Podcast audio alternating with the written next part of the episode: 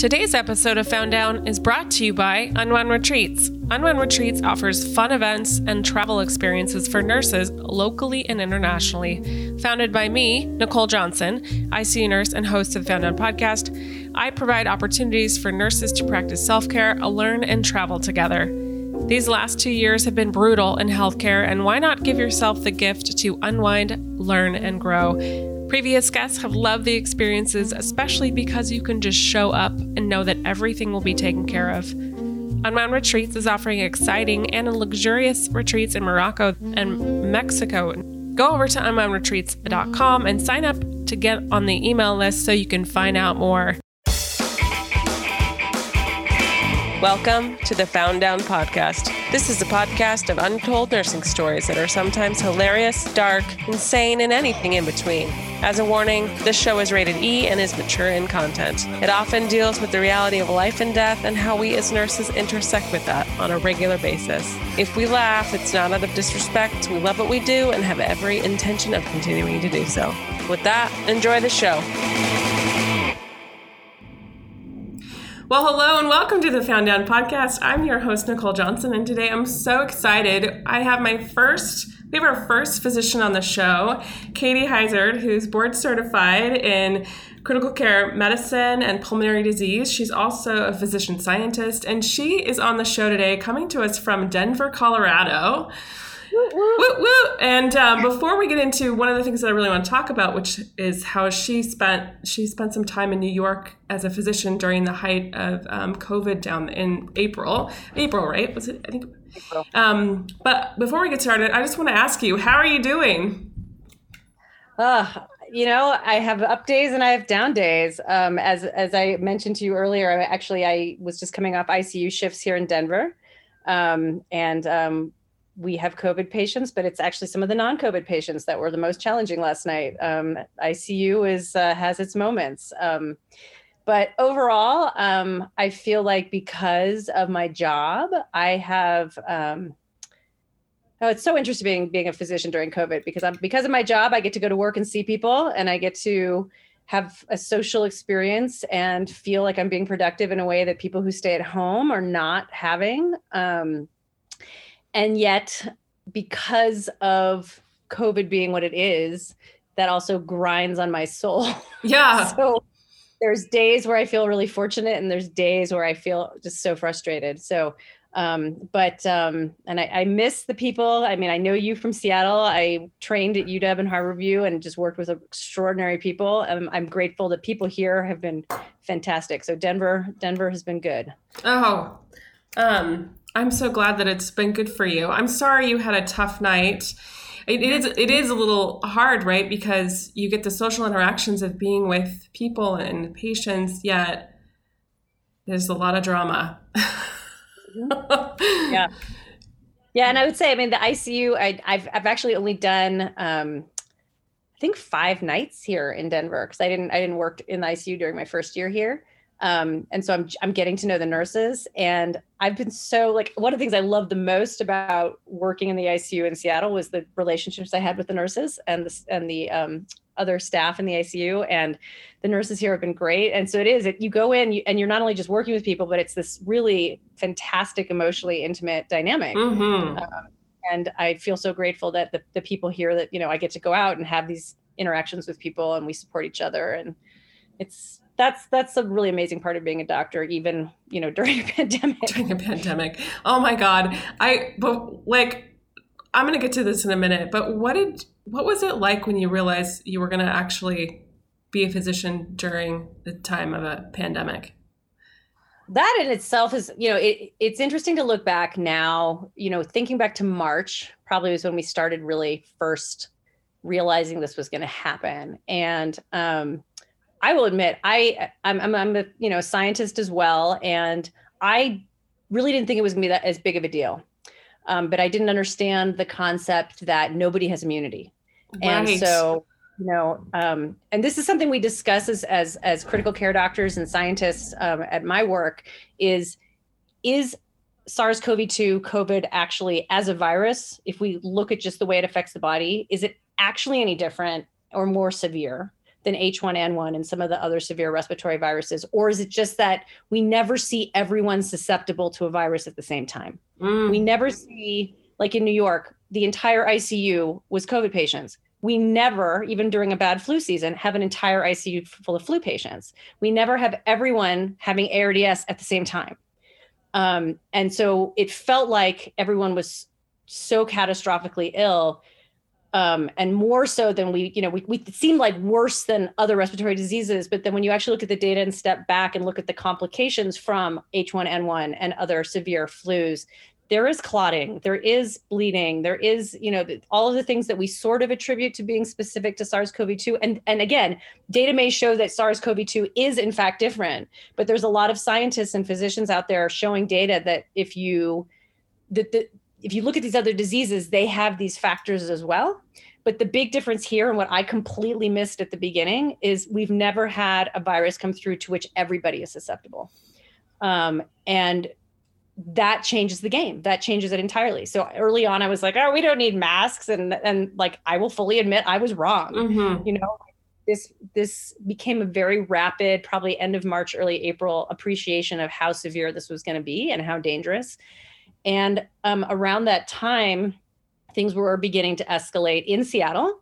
Um, so for me, I had done all my medical training in New York and Seattle, and by like sheer randomness, I was in Denver when the pandemic started, um, mm. and it it was kind of killing me because I saw my colleagues in both of these cities completely overwhelmed, and it just felt wrong.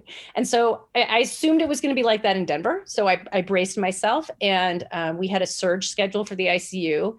And it actually was interesting. It was patchy in Denver. So my hospital system, which has at that time, there was like three ICU, three different hospitals with ICUs. We went from one ICU doc to two, but at other hospitals around here, they went to five. So it was it was patchy. Um, and in hindsight, I can tell you a lot of this has to do with the things we've now discovered about COVID, um, like the racial um, disparities. Disparities, yeah. And so um, Aurora, which is where the university is here, um, that has a lot of more minority populations. And so you have a lot more people who are underserved with chronic health conditions who don't have access to medical care and they end up at the university. And so they got very overwhelmed. Um, I wondered initially why up in Greeley, which is this little tiny college town north of here, they were overwhelmed. They're next to a meat packing plant. Oh. And so the disparities in which hospitals got hit had to do with what we now understand are the are the disparities and the you know the systemic um, inequities in our society, and you know that that this disease disproportionately affects um, racial minorities and and people of um, certain you know socioeconomic classes and and jobs um, because of the lack of protection, the need to be in public, the lack of access to healthcare. So um, but we didn't know that. We didn't know how it was going to happen in Denver. And um, I actually, when we thought we were going to be completely overwhelmed, um, you know, and then the um, the modeling out of, U- of University of Washington was showing like when we were going to peak, and it was, you know, mm-hmm. we were mm-hmm. completely anxious. I was on a phone call with the critical uh, Zoom meeting with the critical care group, and we were talking about resource allocation. And I, to this day, I will say I, I refuse to use the word rationing. Um, to me, that's that speaks to an injustice and it may be true but it it it also is a word that i think there's always concern that there is going to be bias there oh. right if you have ration something so resource allocation um, which you know is the dreaded thing that we all worry about with this pandemic um, and i we we actually have one of my colleagues from the um, National Jewish Health um, worked on the governor's panel here, and we had a. It's I don't know if you know this, but it's state by state how resource oh, okay. allocation happens for healthcare, and um, every state was doing it differently. And actually, the ACLU had to sue a couple of states based on their plans because they were so biased and unjust. Um, but Colorado did a good job. Governor Polis got together a really good group of people that included, like, you know, um, clerical people, um, you know ethicists, critical care doctors, you know, financial people, government types, whatever, and um, included people from National Jewish Health who do research about ICU outcomes and um, emotional trauma of providers in the ICU. Mm. Um, so one of my colleagues was on that panel and could speak to the group about the, how the decisions were being made. about like if it got to the point where there was limited ventilators and we had to like take people off ventilators to give them to other people who, literally we were talking about who would write the order yeah who would make the decision and of course i'm listening to all this and i'm so grateful they're thinking about the doctors and i'm like what about the RT who actually has to extubate the patient? Like that's the person who's going to carry that. yeah. Um, and thankfully we never, we never, I don't think anywhere in the country ever reached that point. As even New York, I don't think reached that mm. point. Um, and of course, that can go to this whole thing about how we started using heated high flow nasal cannula oxygen and how medical practice changed. Yeah. But when we had the conversation about resources allocation and it was the same conversation where I realized we weren't going to allow visitors in the hospital. I hung up that Zoom call and had a panic attack. and I mean, I, I, think it's, I've never had a, an emotional response like that in my entire life. And I literally thought to myself, well, I don't have any benzodiazepines in my apartment. But what I do have is bourbon. oh my God. and I literally did two shots of bourbon because I'm like, I have to calm down. um, I was so upset. I wrote my parents an email immediately saying, when I realized there was like no going, you know, there would be no visitors to the hospital, I'm like, you can't get sick. Like, you need to like you know think about what you're doing and you need to have we need to have goals of care conversations and you know you need to talk to your doctor about whether you can have oxygen at home. And like i was like i i just like lost it. I completely lost it. So i think my highest moment of anxiety about the pandemic was the anticipatory part mm-hmm. as we saw things happening in other cities. Um and some of the great tragedy that we anticipated did happen in some cities and apparently is beginning to happen again in some cities right now, which is oh just God. horrifying. The fact that we're talking about Wisconsin opening field hospitals this far into the pandemic is insane. Oh my God. That's awful. Like, we should not be revisiting these these no. surges and cases anywhere. Um, we can talk about that. Um, but um, but I think overall, a lot, like as I said, as far as I know, there's been no allocation of resources anywhere in the country. So that at least is is good. That like we haven't had to say, no, you don't get a ventilator. Right. Right. right.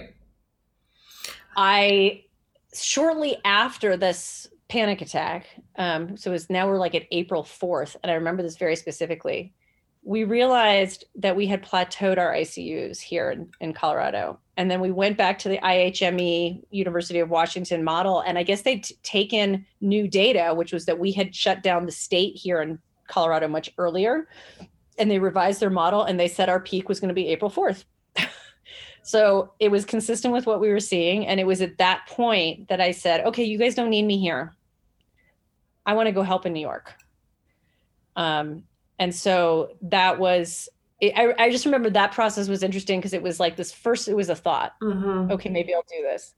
And then i broached it to the head of critical care here and said we had we had sent two people um and i was like do you need more people? And he's like well think about it. I think we're going to send more people. And then i had to talk to my family. Yes. And talking to my parents was really interesting. Um but it was one of those things as soon as i decided i was doing it there was no fear. It became almost like a small military operation about what am i going to bring and how are we going to get there and where are we staying? And thankfully a lot of that was worked out for me in advance because uh, national jewish health is affiliated with mount sinai in new york. Mm-hmm. mount sinai actually since i trained in new york mount sinai has now um, um, bought a number i'm not using the words in my head right now very well but they uh, acquired mm. a bunch of hospitals in new york. And so there's about eight or nine hospitals that mount sinai has in new york. Um, and so as people from national jewish health went out there we went to different hospitals as the need they had, they had different needs. Um, and so i ended up at beth israel hospital. Um, and um, so most of the the planning ended up being pretty seamless for us because we had um, people arranging our licensing, arranging our you know our transportation, arranging our billing, arranging our our. We had to learn new medical records. We had to do all that kind of stuff, and I would say that it, that was amazing because then I could just get out there and do the job and not have to worry about any of that stuff. Um, but uh, yeah, it was. Um, once I decided I was going, it just became this is what I'm going to do. And I, a lot of people around me were f- afraid for me, and I had no fear at that point. It's so interesting. I remember seeing that you were going, and here we had we were kind of experiencing a little bit of a similar thing. Like we were peaking, but it wasn't bad. You know, mm-hmm. it wasn't anything like what was happening in New York. And I remember, I remember what being scared for you, wondering how the hell that was going to go. You documented your experience pretty well. I feel like. I think I posted on Facebook daily, um, mostly so people would know I was okay. Yeah. What? What? before we go into what it was like, what did your family say? Oh, so my family. It's so interesting because my family are kind of a bunch of do-gooders. Um, so they're not surprised. and and so I called them and I talked to my mom first, and I think my mom knew. My mom is so cute. She like she always knows what I'm going to do before I know what I'm going to do.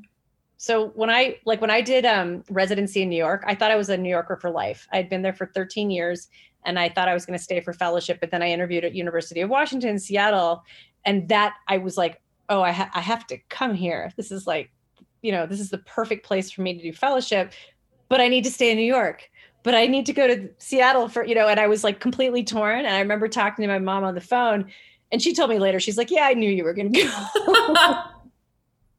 and I think she knew the same when I moved from Seattle to Denver. Like she just, when I talk with her, even if I think I'm confused, she knows what's going to happen. That's so funny. Um, so I, when I told her about New York, and I, w- I was trying to convince them I should go, but I think that was part of that conversation. She didn't want me to go.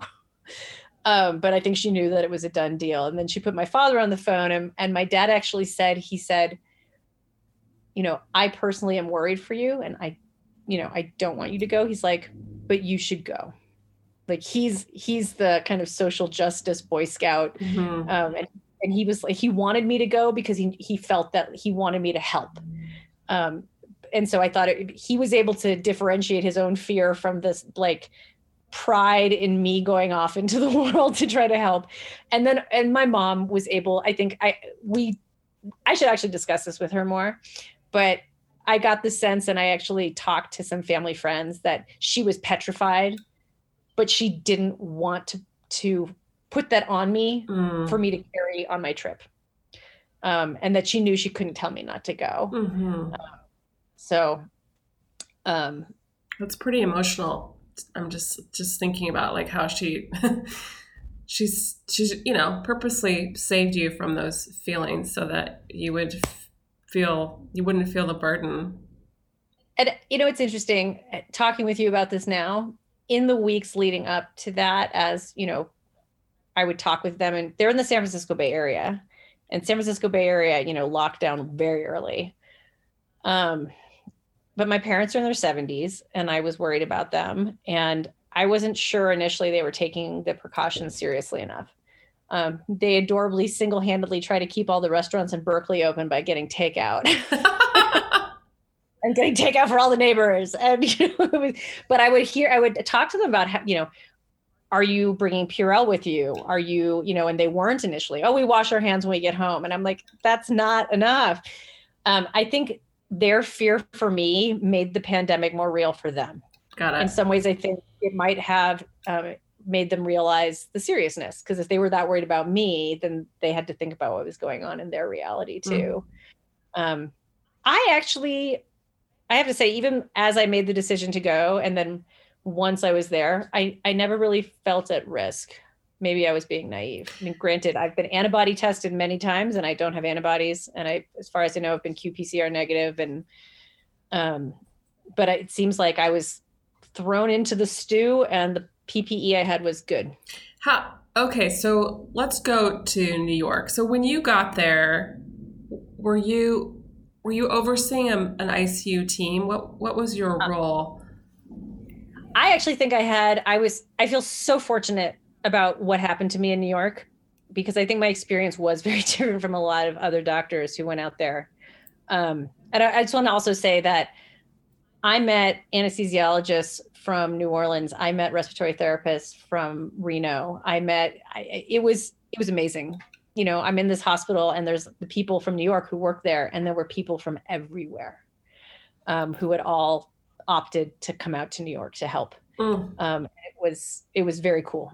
Um, and the, actually, one of the just before we get into the um, what I did there, um, so I, I lived in New York and I was working at Beth Israel, which is um, on like 18th and Second, um, down kind of in the Gramercy, Lower East, um, East Village area, and staying at a hotel near Union Square. Um, and one night I'm like, I want to walk to Union Square and see it empty.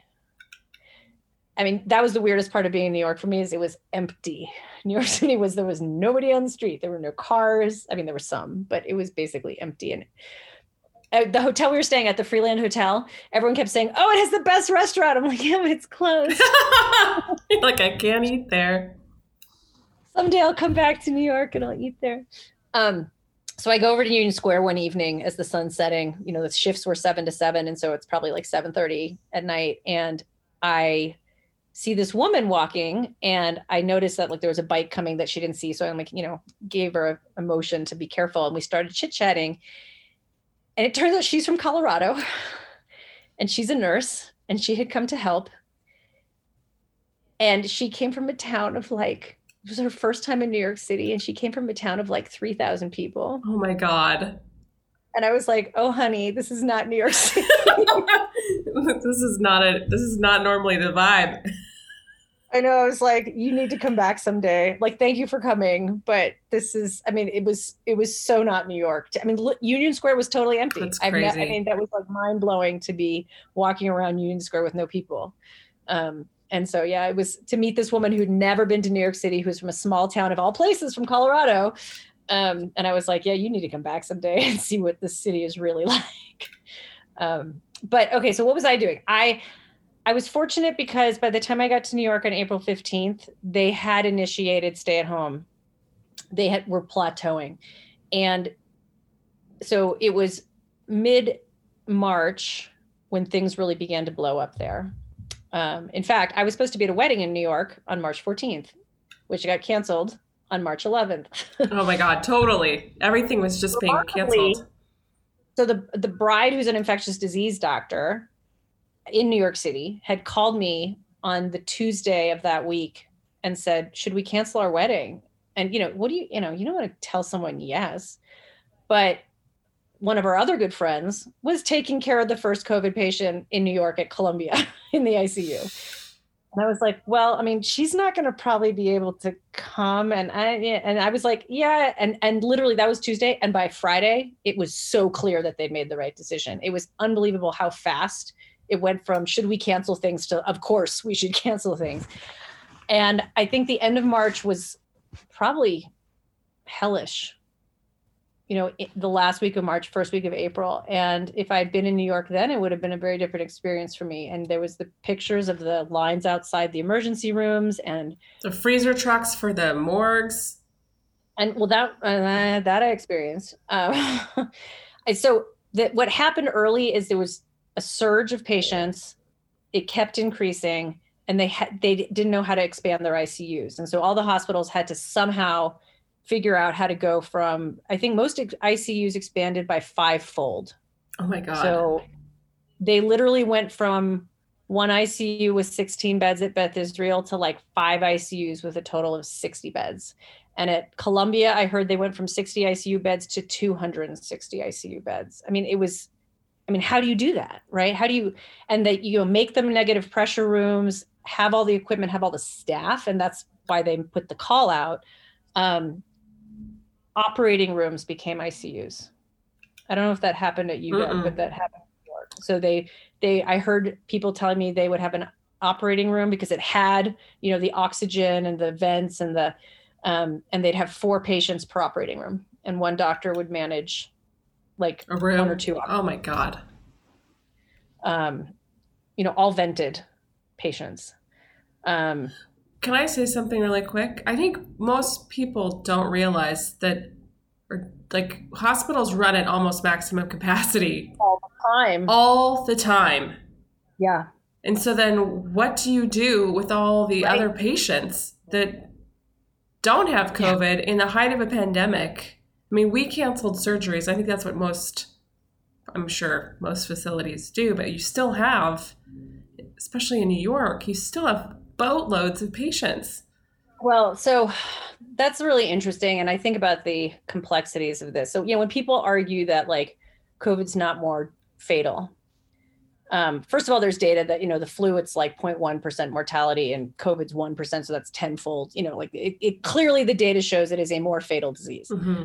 Uh, but even that aside, the fact that we had to expand our ICUs fivefolds that, and this is a question that we don't know and we might not want to know, but was was the quality of care compromised because things were so stretched?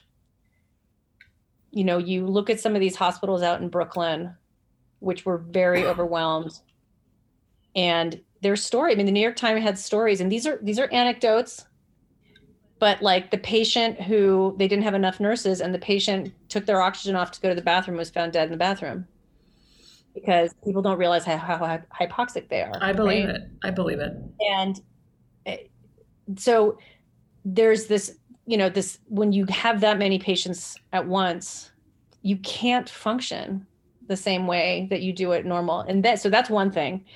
There is the people who avoided going to the hospital who didn't have their surgeries. I mean, obviously emergent surgeries continued to happen, but elective surgeries, chemotherapy got canceled people stayed home who probably should have gone to the hospital with their heart failure and their chest pain.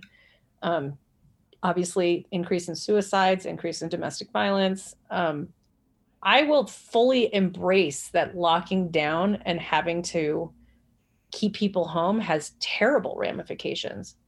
But also looking at the surge that happened in New York, in New Orleans, that is happening, you know, I think happened in Arizona, is currently happening in Wisconsin. That is what we're trying to avoid. and that is catastrophic for many, many reasons. Mm-hmm. That when hospitals get overwhelmed, um, you can't function properly at all. Right. And it's not just COVID, it's all the other illnesses as well. You know, I mean, the idea that people had to not get their chemotherapy because literally the hospitals had no ability to do it is heartbreaking. And so when people say, oh, it's my decision to go out without a mask and it's my life, no, because if you spread it to 15 other people, if the R naught goes up and the hospitals get overwhelmed, you are affecting everybody mm. on, on this huge scale. You know, it's not just like your neighbors, it's like the entire community. Mm-hmm. Uh, so by the time I got to New York, they had plateaued. They were taking down the tents that were outside of emergency rooms um, because they were no longer, you know, at overcapacity in emergency rooms and they had all expanded their ICUs. So I entered a hospital that had, you know, six new ICUs that hadn't existed three weeks before. Wow. Um, and so it was clearly, I, I called it controlled chaos as opposed to just straight chaos. Um, also, because one of my colleagues had done the same job a week the week before I came, and we had handed off. There was multiple rapid responses from respiratory failure and codes every day there were no codes and no rapid responses my first day there. I mean, it was, I literally came at the turning point. Wow. And so I missed the really emotionally devastating part. And I have to admit, I'm grateful for that. I have a lot less PTSD. I know a lot of doctors with PTSD. Mm-hmm.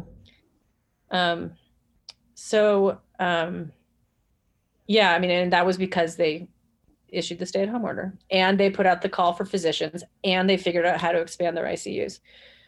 So, um, but again, even at, at, Beth Israel, where I was, um, I remember walking down a hall and seeing all these yellow, they look like yellow suitcases. They're transport ventilators. And they had been sent from all over the country and they had they had not run out of vents. They had extra vents. Mm. But that's because they learned how to use heated high flow. Oh, as a ways to just avoid intubation. And you know, for anyone who's worked in the ICU and taken care of ARDS, the dogma until this year was intubate early, and that's what I know they were doing that in Seattle. Um, and I talked to my colleagues, and then the, at the beginning because mm-hmm. they were the first. Um, and I believe around the country now that that is not standard of care anymore with COVID, which is you use heated high flow nasal cannula oxygen and or BiPAP and then save intubation. Um, and I think that is what saved us from running out of ventilators. Mm. When you were there, were you like you were in one of the COVID ICUs, right? So all of your patients were So you asked me what I was doing, and I still haven't. No, it's okay. No, it's all right. Have so much to say about this. I'm um, I'm fascinated. By the way, I could talk to you for a very long time. Um, so my job, actually, the other reason I feel very fortunate, besides the fact that the hospitals were, you know, essentially functioning and not completely overwhelmed, um, was I was given a very cool job, which is that I wasn't running a COVID ICU. Um, at Beth Israel Hospital, the way that they had run before the pandemic is they had one ICU with an ICU attending and pulmonary fellow and residents. And um, when there was somebody who needed potentially to go to the ICU, they would call an ICU consult. The fellow would go see, or a resident would go see the patient, and then the ICU attending would come and, and see the patient. Well, when you have an ICU full of COVID patients, you don't have time to go see patients who might need the ICU. Yeah. And you do need someone to do that triage because there's limited beds. You really need somebody who knows what they're doing to decide, yes, you need the ICU. You can be on the floor, you can be in the step down on heated high flow. Um, and so the week before I came, they realized that that was the job that they needed the visiting doctor to do was be ICU triage. Um, and so literally I spent all day in the emergency room seeing people who were coming in on the floor, seeing patients who had been there with COVID who were getting worse. Um, in that they had a 31 bed step down unit, which was all BiPAP and heated high flow. Um, and so I would determine which level of care patients needed, and then the people who had already been admitted, did they need to escalate mm-hmm. to the next level? Um, that allowed me to see COVID in every single level. You know, if you're in the ICU and you've intubated your patient and you see the critical COVID, yeah, I got to see the full spectrum and how even in a week how it progressed in the same individual um, and complications i saw many pes you know i saw bleeds. I saw you know I, there was all kinds of things that i witnessed. And you know and i and i also saw dozens and dozens of patients as opposed to the 14 in the icu mm-hmm. right? And so as an experience for me to learn it was extraordinary because i actually got to see this huge you know um, diversity of cases and um, intensity and severity of disease um, which you know in terms of what i could bring back to my practice here was was really helpful Hey, this is Nicole, and I wanted to share that I'm facilitating a mini self care retreat put on by the King County Nurses Association on October 24th called Be Here Now. It will include resources on resiliency and will practice gratitude, mindfulness, and self compassion. Plus, we'll do restorative yoga put on by the fabulous Des Wood from episode four. Go to my website, unwoundretreats.com, where you can find out more. This is a virtual event, so hopefully, I'll see you there. What did you? I don't know if you can if you can tell me, but or you probably can. I'm sure. What did you learn about it about COVID that either surprised you or has left a huge impression on you? Like, so a lot of the stuff I witnessed firsthand, I'd read about. Um, I think the thing which impressed me the most was the use of heated high flow nasal cannula oxygen, um, and that is something we've you know instigated here we were doing all intubations early as well at the beginning um, and realized how valuable it is to be able to keep for many reasons to keep people off ventilators ventilators are not benign um, they're life-saving but they're not benign necessarily um, seeing the quote unquote happy hypoxia firsthand happy I mean, hypoxia i don't know if i've heard that heard that so it's people who are like satting 60% and they're like, I feel fine. Oh, okay. So, okay. I didn't know it was, I've, I've heard of that where they don't, they're like, yeah, I'm hypoxia. They're, okay. Right. So they, they're, they colloquial, it's uh, happy hypoxia. Huh? Is a term that has been used. So I'd, I'd heard about it. Um, and, uh, you know, they read these stories about people showing up in New York and they're like, I feel okay. And then you put the SAT probe on and they're like 70%. You're like, whoa, you know. um, I mean, I couldn't get over that that was you know there was I, I can think of particular patients there's a man on the floor who we had had on heated high flow and then he was getting worse and he looked tired so we put him on BiPAP but then we put him back on heated high flow to eat um, and we in the process of taking off one and putting in the other he would desat to 60% and he was like i feel fine he's like i feel fine he was That is not percent. That is so weird. It, uh, like, um, is it just that they haven't been persistently hypoxic for?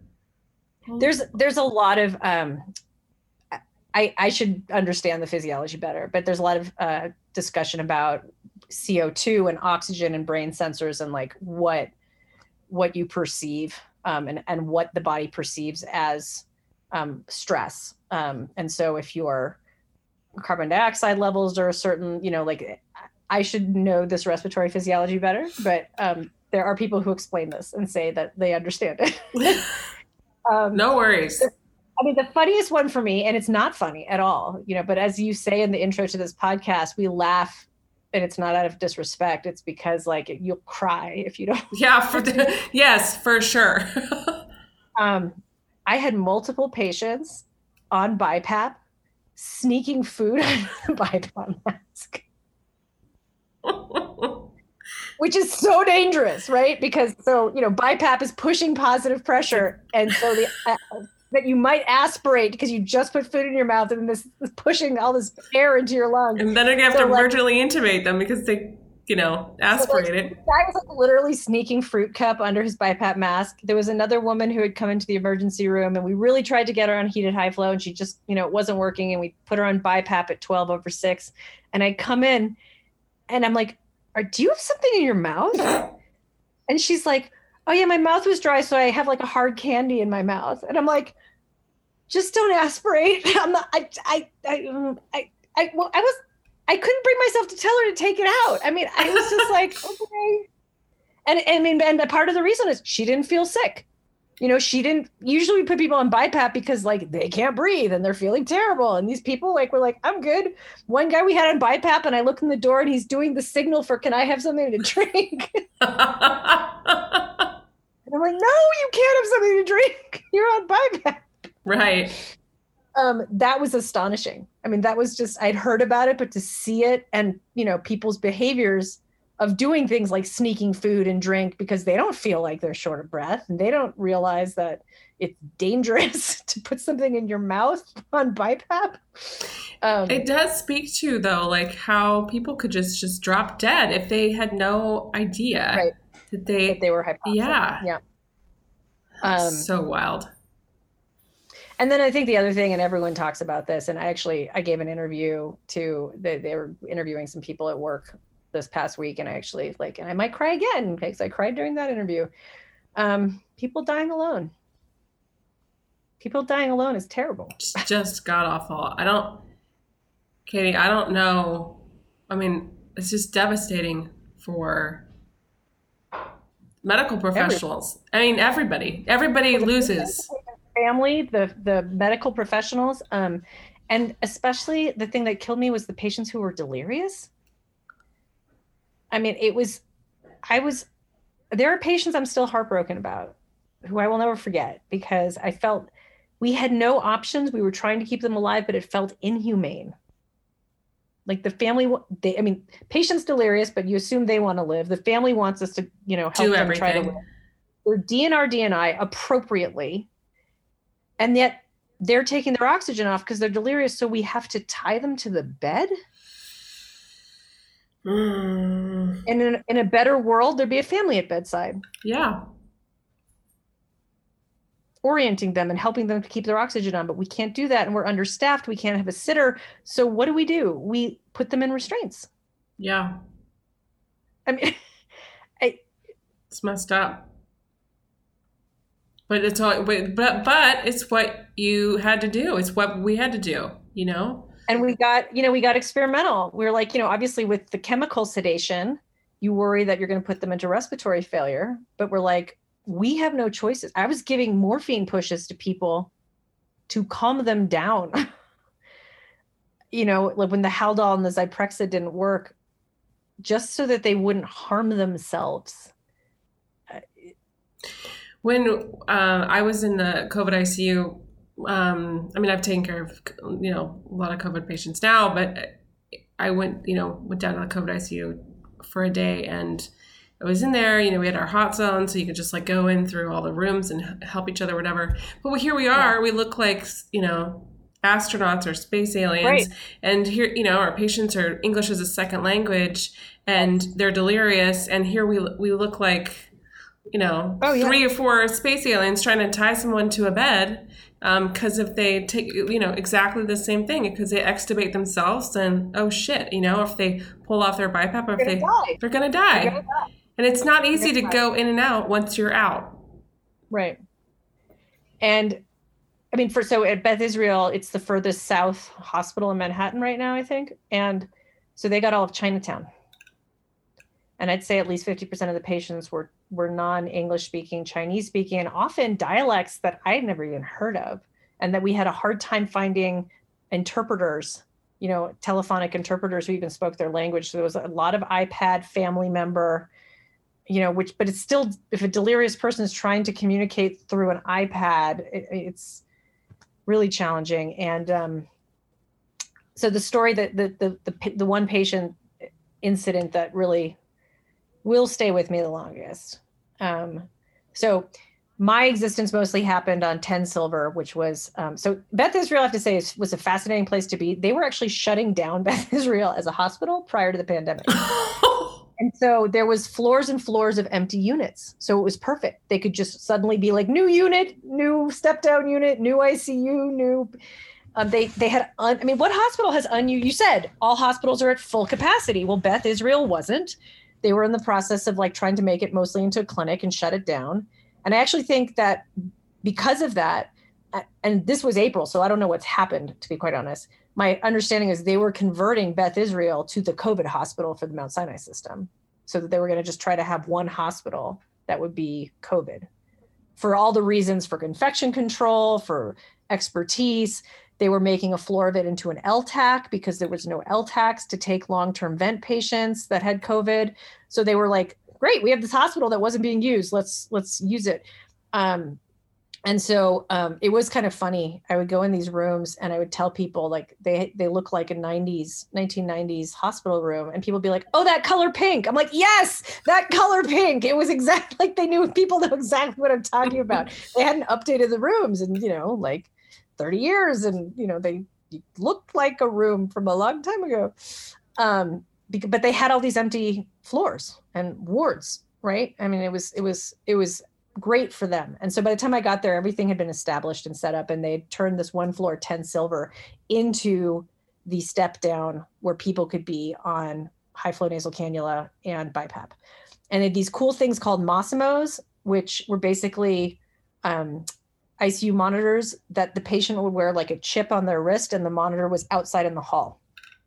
And so it would show heart rate, oxygen saturation, and um, probably respiratory rate. And it had the waveforms and the numbers, but it also had for each patient a little heart and lungs picture. Hmm. And if you were in the healthy range, they were both green. If something was, um, you know, bad, it would be red. And if it was intermediate, it would be yellow. So you could just walk down the hall and see if the heart and lungs on each patient was green and not have, because there was, you know, everyone's behind a closed door. Yeah. it's- wow Uh, that's so cool yeah and so i was my job was to you know a lot of assessing the patients to go to the icu was like do they can they go to 10 silver or and then do the 10 silver patients do they need to graduate to the icu and i spent a lot of time there. And that unit interestingly was run by general medicine doctors not pulmonologists not critical care doctors because they didn't have enough. And so what my colleague who'd done the icu triage before me had said is every day you should round with the teams you should you know check in with them about all their patients and that was actually something where like you know people always ask like you think you helped and a lot of people who went to new york are like i have no idea if i actually helped you know it was chaos i feel like i helped because i would educate these really smart internal medicine doctors about how BiPAP works and pulmonary physiology, which is something which, like, if you don't do that every day, like most people don't know it. And I forget that, you know, that's it's inherent to what I do every day. Um, and like, what are the BiPAP settings and what's the difference between CPAP and BiPAP and, you know, what, are, you know, and all these different things. And, and so we, I would round, my colleague and I would, you know, round with both teams on that floor and discuss even the people we weren't consulted on specifically, just talk about how should we manage because everyone was there for a respiratory problem. yeah how should we manage a respiratory problem? What should we do? Um, and so I felt like I I helped educate the people I was there with, um, the, the the teams I was working with, and that I felt really grateful for that opportunity. Um, but that became kind of my my home. You know, I was on that floor all the time, and a lot of the patients I was specifically consulting on were, were there. They were two to a room, and again, most of them were Chinese. I would say we had 50% Chinese, probably 30% Hispanic Latino, and then you know some smattering of the last 20% of everything else. Um, and i would often be seeing one patient in a room and, and and not be consulting on the other patient but see them every day. And so i there was my patient in this one room was by the window and the other patient was by the door. And as I said, I would walk down the hall, and even if it wasn't a patient I was consulting on, if I saw on the monitor that something was not going okay, I'd often go in the room and try to be like, "Did you take your oxygen off, or did you take your BiPAP mask off, or you know what's going on?" Because they just didn't have enough people to do that. Right. um, and of course, going in the room to do that means, you know, you're you're wearing an N95 at baseline, but that means putting on your face shield and gowning up and gloving up and putting on the head covering, and the you know, it's not trivial to go into a room. Um, and so one day I walk down the hall and I see, um, I can't remember if oxygen was low, heart rate was low, and it was the the neighbor to the patient I've been consulting on. And I go in and it becomes very clear she'd been on BiPAP. It was they they escalated as far as they could go with her respiratory support that she was dying. It was, you know, just looking at her vital signs mm-hmm. and the way she was breathing. And she was Chinese speaking. And a nurse had come in with me. I actually don't know. I have to this day, I don't know if it was a nurse, respiratory therapist, nurse's aide. I don't know who this woman was, but I'll be forever grateful to her. It becomes clear that this woman is dying. And I freaked out. And my first thought was what needs to happen. And so I was like, need to tell the team, need they need to call the family. We need to get morphine on board. You know, like I'm thinking about like all the doctor stuff, right? Mm-hmm. So I start to ungown and and as I'm ungowning, this woman walks up to the patient and takes her hand.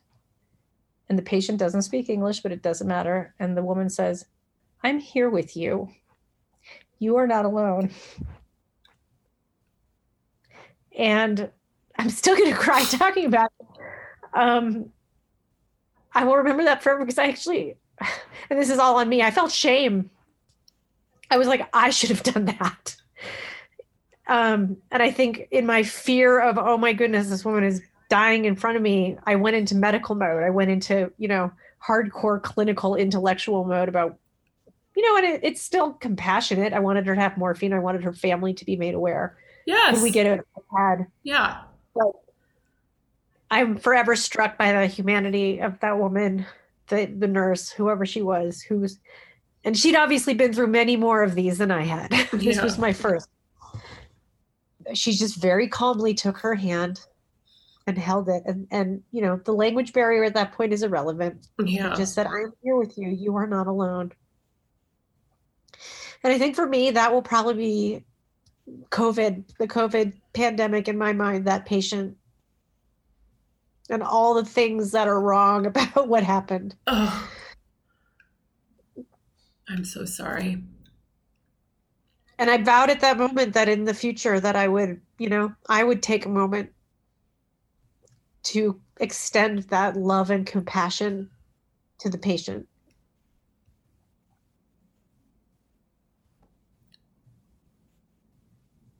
I think I I mean it's so easy to go to that place though, Katie, where you're like, where is the morphine? You know, let's, let's the you know the because you're thinking like, oh my god, like we want to make them comfortable. You want the family to know, like, right. Which is, I mean, but that's the thing about this is what COVID has robbed from us is that there's it would never be a time where there wouldn't have been a family at the uh, I mean, we and actually, I you and I, I mean, you have seen me cry on many occasions. Think you were there the day we had we coded that gentleman on 6SA. Oh yeah. Um, who had no family.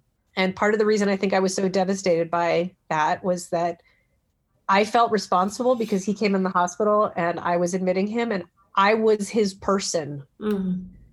Um, that usually doesn't happen during non-COVID. Yeah. But that's happening constantly during COVID. And you know, in normal times, if it was walked in the room and you know, patient was agonally breathing, there would be a family member at the bedside in all likelihood, Mhm. or there'd be enough nursing staff or whatever that. But um, it just seemed like everything was limited. You know, there was.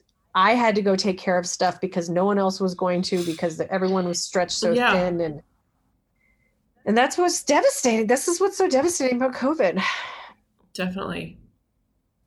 Like, I mean, we're, I, I don't know what is going to happen. I mean, hopefully, uh, a lot of medical professionals out there are getting, seeing therapists or, I don't know. Um, I mean, there are some serious scars um, for friends that I've known who had to hold up Zoom you- Yeah. you know zoom a, a ipad for zoom calls to say goodbye like i cannot even begin to imagine there was this guy who did have covid and um, he did pass away um, but i remember walking by his room and it's everything you know it's an isolation of course and it's like um, and just seeing this ipad on his bed on his chest with no family in the room but his family was just watching him like on the ventilator just for like hours Yeah.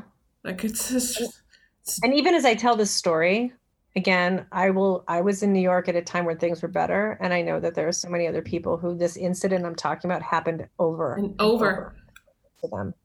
Um, and I recognize that I, I talk about PTSD. I have gratitude that I am not, I mean, I'm grateful for the people who were there.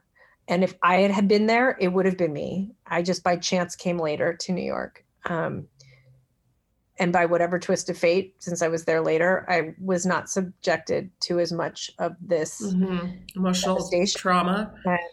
Yeah and um i have to say that like i'm, I'm glad you know and and granted i i offer myself. If i had been the person in the middle of that that would have been what it was you know um but i recognize that many other people were exposed to many many more tragic so you you know you mentioned the refrigerated trucks i was standing in the office where i um, had been assigned to you know an office in the pulmonary suite where we could like take off our masks and eat sandwiches and yeah things like that.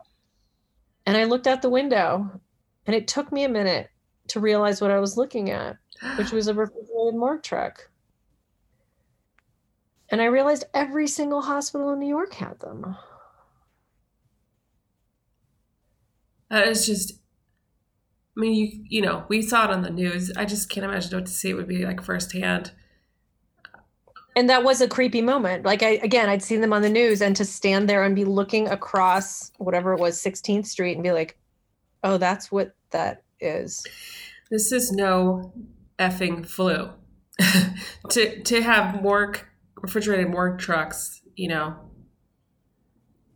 And that's where like you know and we've talked about this like the frustration of people denying what this is whether it's random people on facebook or the white house um, anyone who's worked in healthcare can say how this is different than anything we've ever seen before.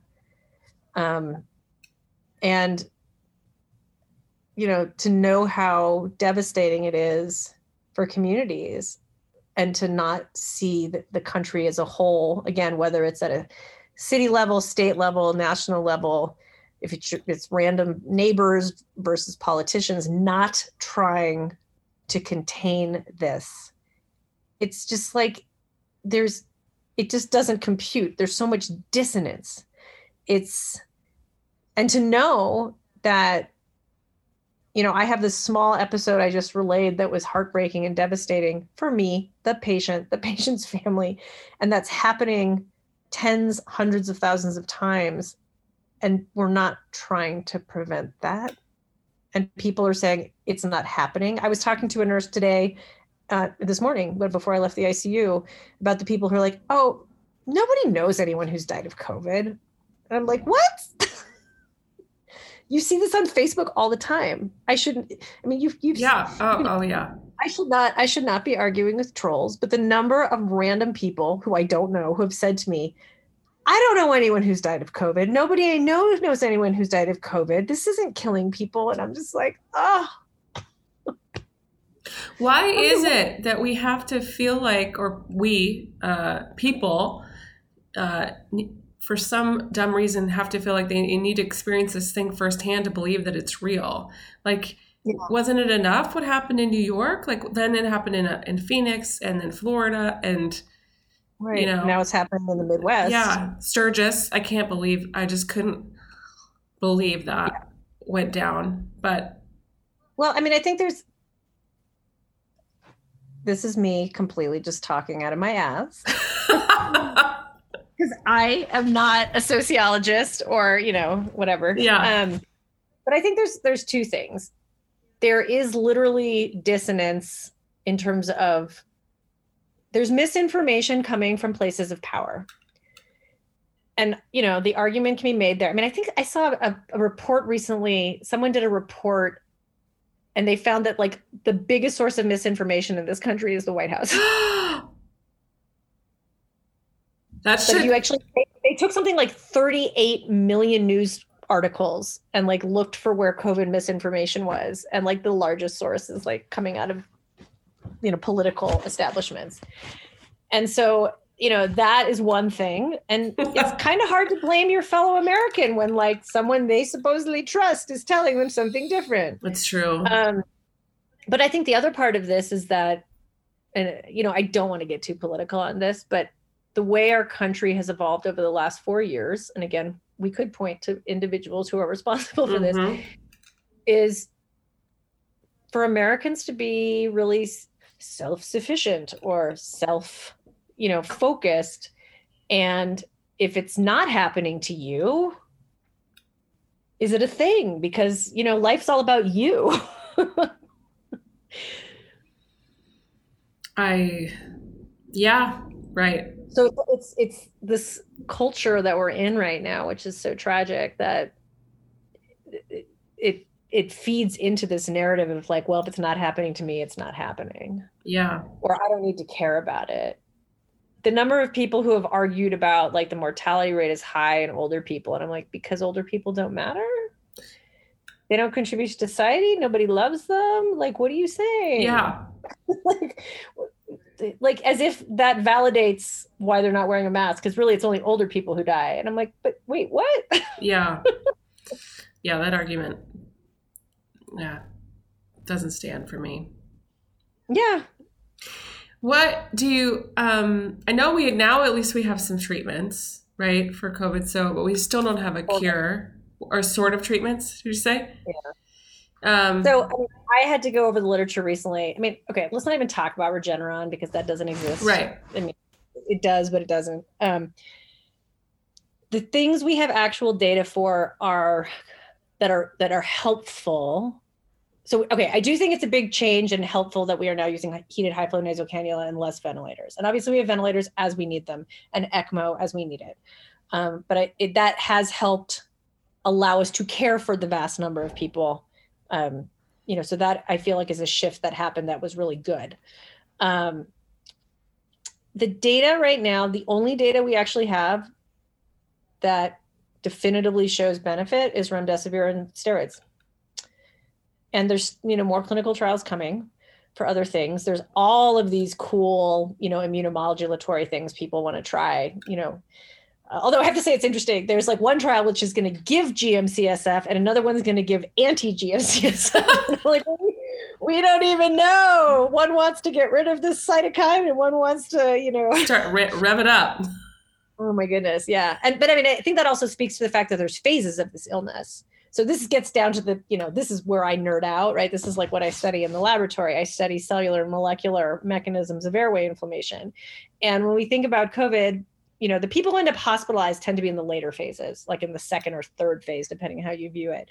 There is an initial, the virus infects you and your immune system needs to kick in. And so getting rid of the virus and allowing your immune system to do its job is good. But then later, we think that people get really sick because their immune system goes haywire.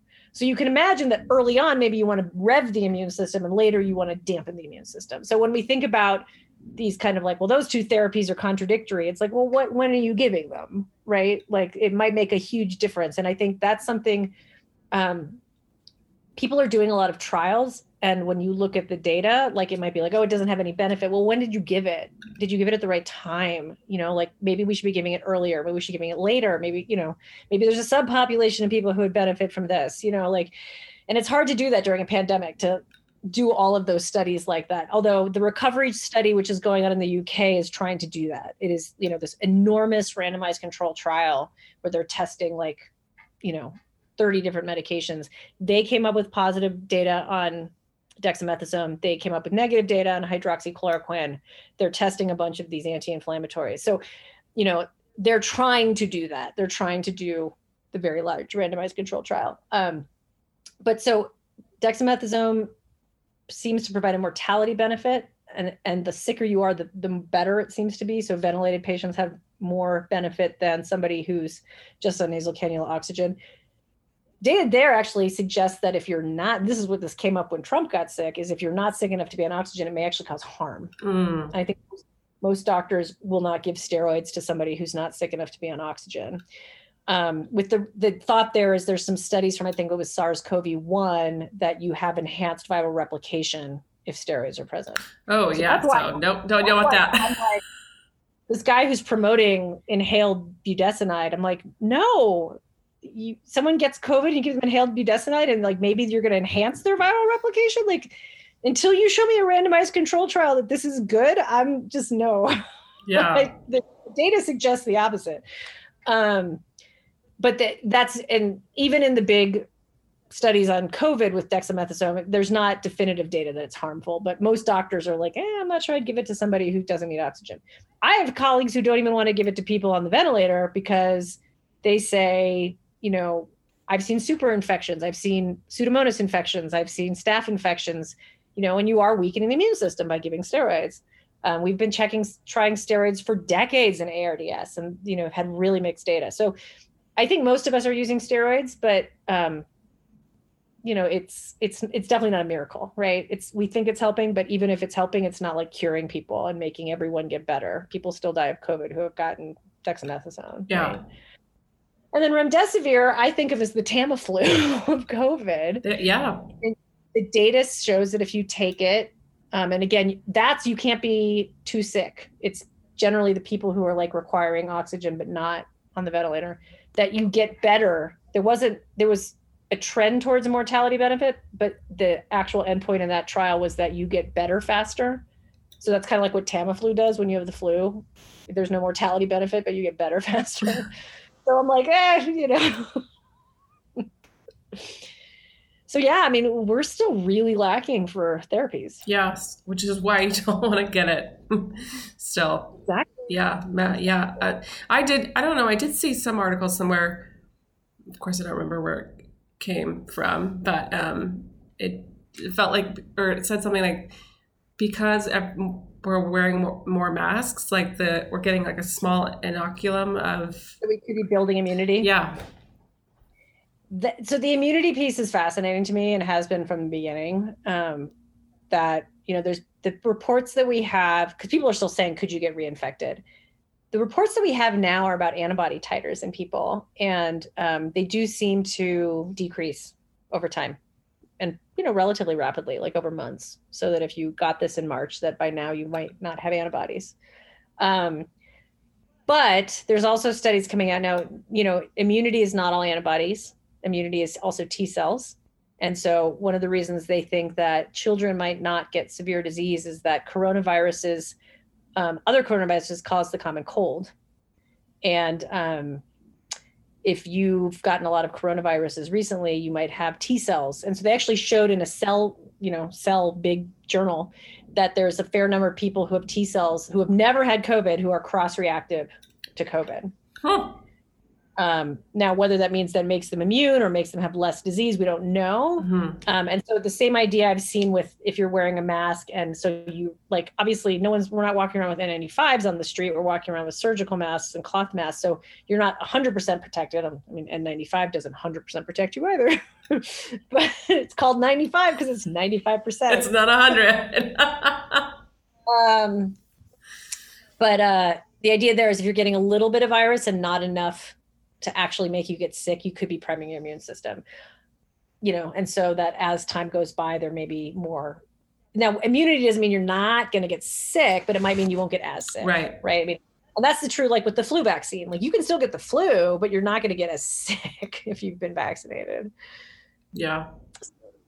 Well, Katie, I think we've been talking for almost an hour. I can't believe it. Um, I sorry. I no, listen. I love talking to you. This is like I I could just listen to you talk about science and um, medicine, and, and and I I like nerding out in my brain. I'm I'm like all that you know. Dopamine's like boo boo, you know, because I'm enjoying it. But um, do you have any last like closing thoughts about anything? Um, uh, and if you don't, n- no worries. But um, well, I mean, in terms of who your audience is, and obviously who knows who's listening to the podcast, I hope everybody is. I've been telling everyone to listen to it.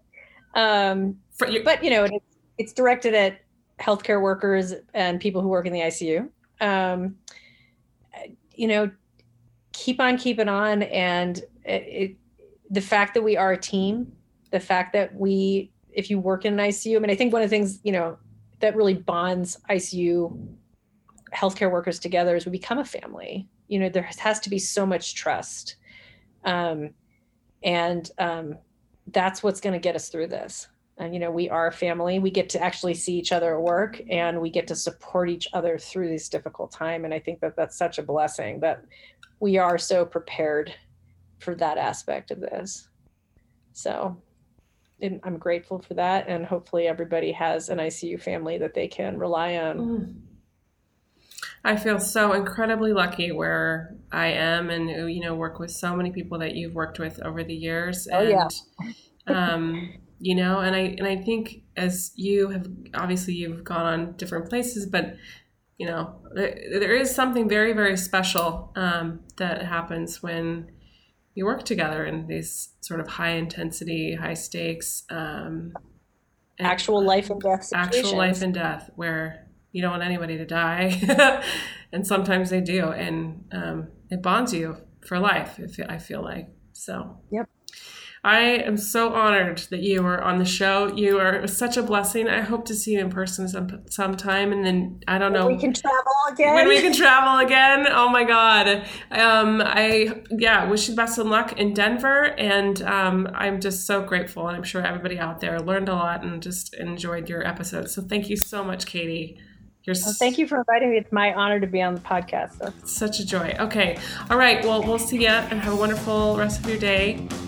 Okay. Bye, Katie. Bye. Thanks so much for tuning in today. If you enjoyed the show, please subscribe and leave an honest review on whatever platform you're listening. Also, feel free to share this with your nursing colleagues. If you'd like to email me, you can do so at founddownpodcast at gmail.com. Feel free to send in any stories, just make sure they're HIPAA compliant. Also, you can follow the podcast on Instagram at Found Down Podcast. We'll see you on the next one.